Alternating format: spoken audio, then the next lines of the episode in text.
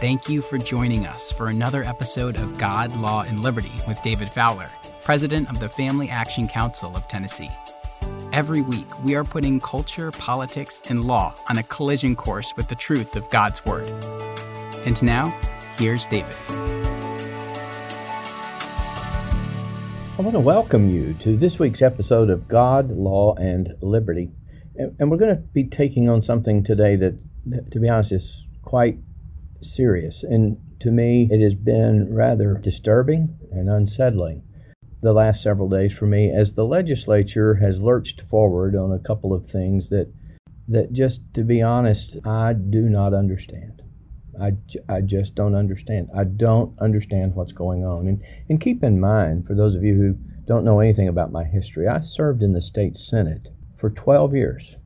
Now, I'm not saying that to brag or uh, or, or to puff myself up, but, but to say that I understand this process.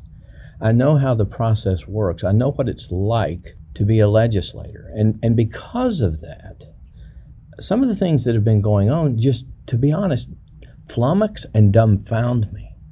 And there has to be something taking place spiritually that, to be honest, I can't get my finger on, but it is very, very disturbing and uh, to be honest, today I'm, I'm going to do a little thinking out loud with the hope that God might use what I say as I talk to and think through what I've been confronted with this week uh, to help you learn how to think through things. Uh, you may come to different conclusions uh, than those that that I will come to, but um, since we can't interact with one another like over coffee or over lunch, I'm just going to share my thoughts and hope that they will cause you to ponder and think more deeply about what it means to be a God centered Christian, and in particular, uh, to be the Genesis 1 and 2 versus Genesis 3 type Christian that we've spoken of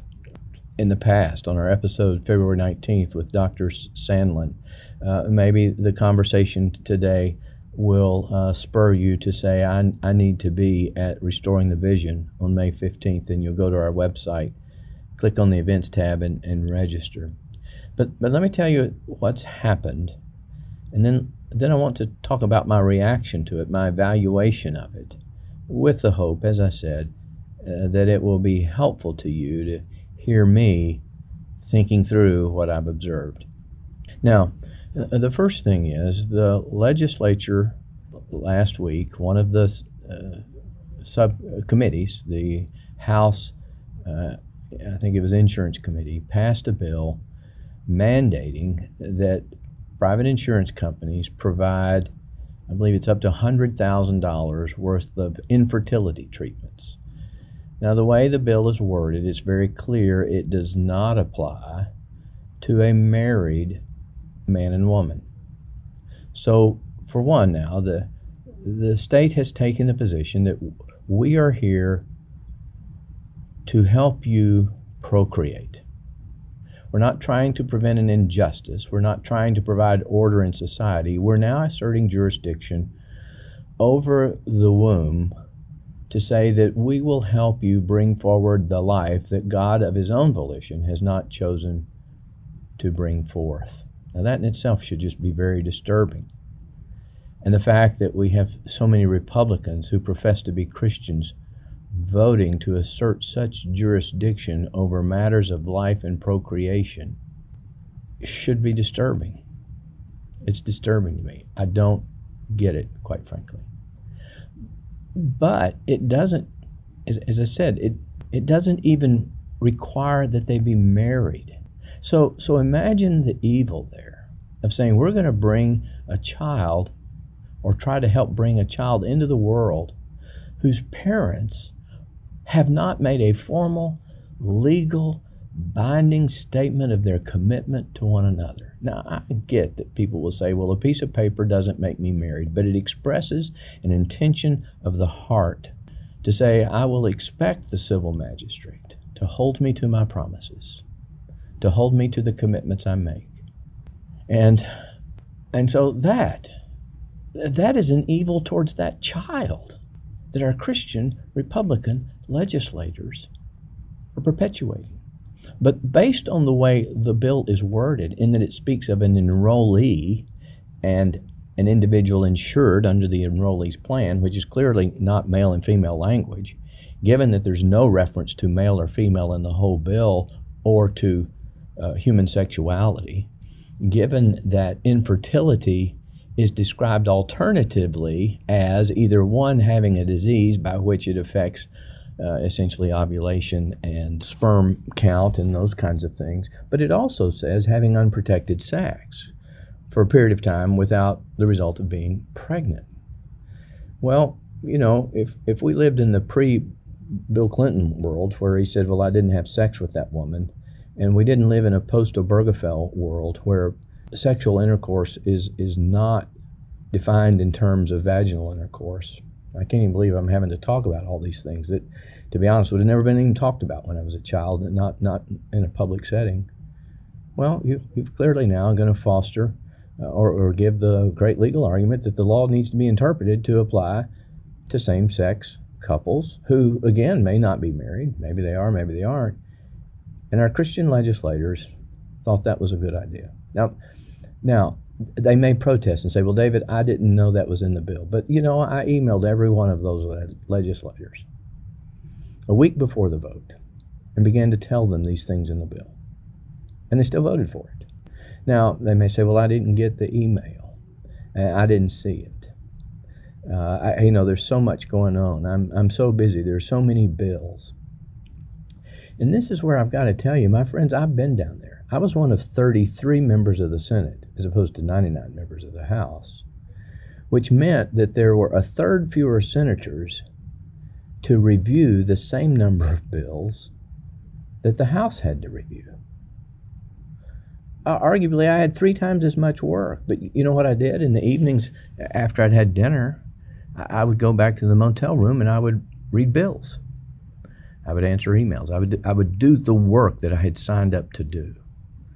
I knew that there were certain people that I needed to listen to uh, because I thought they had the right worldview, the right perspective. And so I, I, knew to check their emails. I, my, assistant knew to make sure I saw those emails. I, I, knew who to call if something was on a topic that I didn't understand or, or that uh, wasn't clear to me. So, so I, like I say, I, I don't know if these legislators who profess to be Christians are lazy, uh, they're incompetent, they, they don't have a God centered view of, of, of the purpose of civil government to provide order and to require justice or injustice, uh, or maybe they've got the wrong view of what injustice is.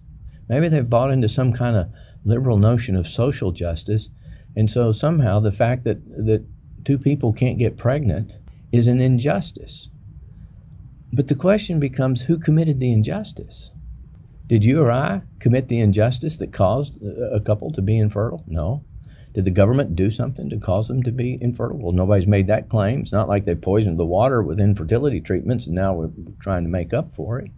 There's, there's been no injustice here unless we're going to accuse God of an injustice.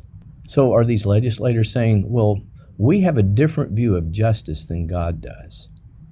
And there's an injustice here somewhere, and I can't quite put my finger on it, but but given that God opens wombs, God's the creator and author of life. He's the only one in whom there is being and who can transmit being to, to things that don't exist. Uh, well, God has been unjust.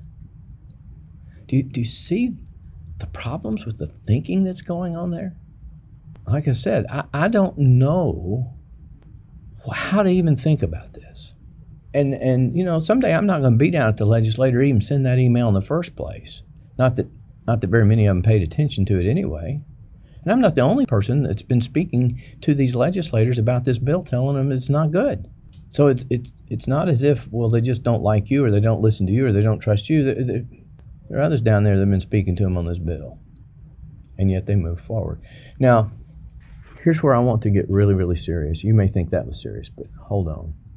I read something this week that really hit me in a way that I had never quite gotten it before. So this week I opened my Bible to Psalm 36. I didn't pick it because of something in there. It truly was one of those, Lord, I, I just, I, I needed, I need a perspective here. And, and believing that, that God indeed directs all things, that not one molecule can go out of place without His permission, because otherwise He's not the omnipotent, sovereign God. It opened to Psalm 36. And it says this The transgression of the wicked let me let me change it to the New King James Version so it's a little less stilted here. An oracle within my heart concerning the transgression of the wicked. And here it is. There is no fear of God before his eyes. And we're talking here about a reverence for God, a God centeredness. The wicked is a person whose reverence for God is not first and foremost at the center of all things. I never really thought about that. But that's that's why the Bible begins with in the beginning God. There's your focus, there's your center for everything else that follows. The rest of the Bible is an explanation of the implications of in the beginning God. And, and it goes on down and, and says this in, in verse 4. So now we're describing the wicked. He devises wickedness on his bed. So, in other words, he's, he thinks about wickedness. It, when his mind's not otherwise occupied with the things of the day, he's devising wickedness on his bed. Where does our mind go? Are we heavenly minded or earthly minded? And keep in mind, being earthly minded is minding the things of the earth and the futile, wicked ways of the earth, not the things of God. He sets himself in a way that is not good. He does not abhor evil. And that last part, my friends, got me. He does not abhor evil. Other translations use the word, and, and it's an appropriate uh, translation. He doesn't despise evil. And it made me think of a statement by G.K. Chesterton. And here's his statement Unless a man becomes the enemy of an evil, he will not even become its slave, but rather its champion. You see, when we lose our center and focus in God and we don't hate the things that God hates. Now, I'm not talking about hating people. I'm talking about hating the things that say, We are God. We decide what you need. We are government, and we are here to help you find fulfillment and pleasure and satisfaction in whatever it is that you need because God is not righteous and God is not good and God is not fair and, and injustices have been done to you by well, something, and and uh, you know maybe it's the institutions, which is what we want to do today. Blame it on the institutions. But when it comes to to being pregnant or not, that's not an institutional wrong, right? That has to be a God injustice. And so you wind up becoming its champion. Now that would disturb me if I was a legislator and I had just voted for this bill. It would disturb me that either one, I had not read it carefully, two, I'd not listened to counsel Three, I was too busy doing something else that I didn't do the job I signed up to do and people elected me to do. Or maybe it's that I've lost so much of my God centeredness that I can't see the truth anymore. And when we lose our God centeredness, we have to wonder is this a period of chastening and disciplining? Or were we ever really God centered? My friends, I, I don't know how that question should be answered. And, and ultimately, you know, you and I don't have to answer that question. The legislators who voted for the bill have to answer that question. But here's the point I want to make today, and I'll stop here, and I'm going to pick up with some other possibilities next week of what could be going on here that uh, I think we need to take very seriously. But, but ultimately, the legislator has to say, what is it that would cause me to think that it is okay to encourage and foster bringing children into the world in a context contrary to what God said was good for children. A man and a woman who have been joined together in a marital relationship with commitments to themselves and, should they have children, to their progeny. What does that say about my God centeredness? What does that say about whether I abhor and reject evil? You know, there's nothing that required the legislature to pass this bill at all. Nothing. And yet, they, at least the members of this committee, have chosen to do so. And I think we need to be praying because something serious spiritually is going on, or something spiritually is going on in the churches that are equipping or failing to equip these individuals to think that I should not foster something that's contrary to what God has defined as good. And maybe the thought is, well, I'm a Genesis 3 Christian. My soul is saved. I got my fire insurance, and I don't have to worry about any of these creational things. Boy, that's a scary thought, isn't it? That's a scary thought.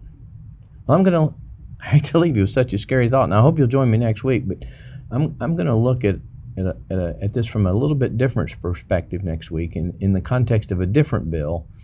Um, where I think legislators thought they were trying to do good, dealing with uh, the question of homosexuality and gender fluidity and gender identity.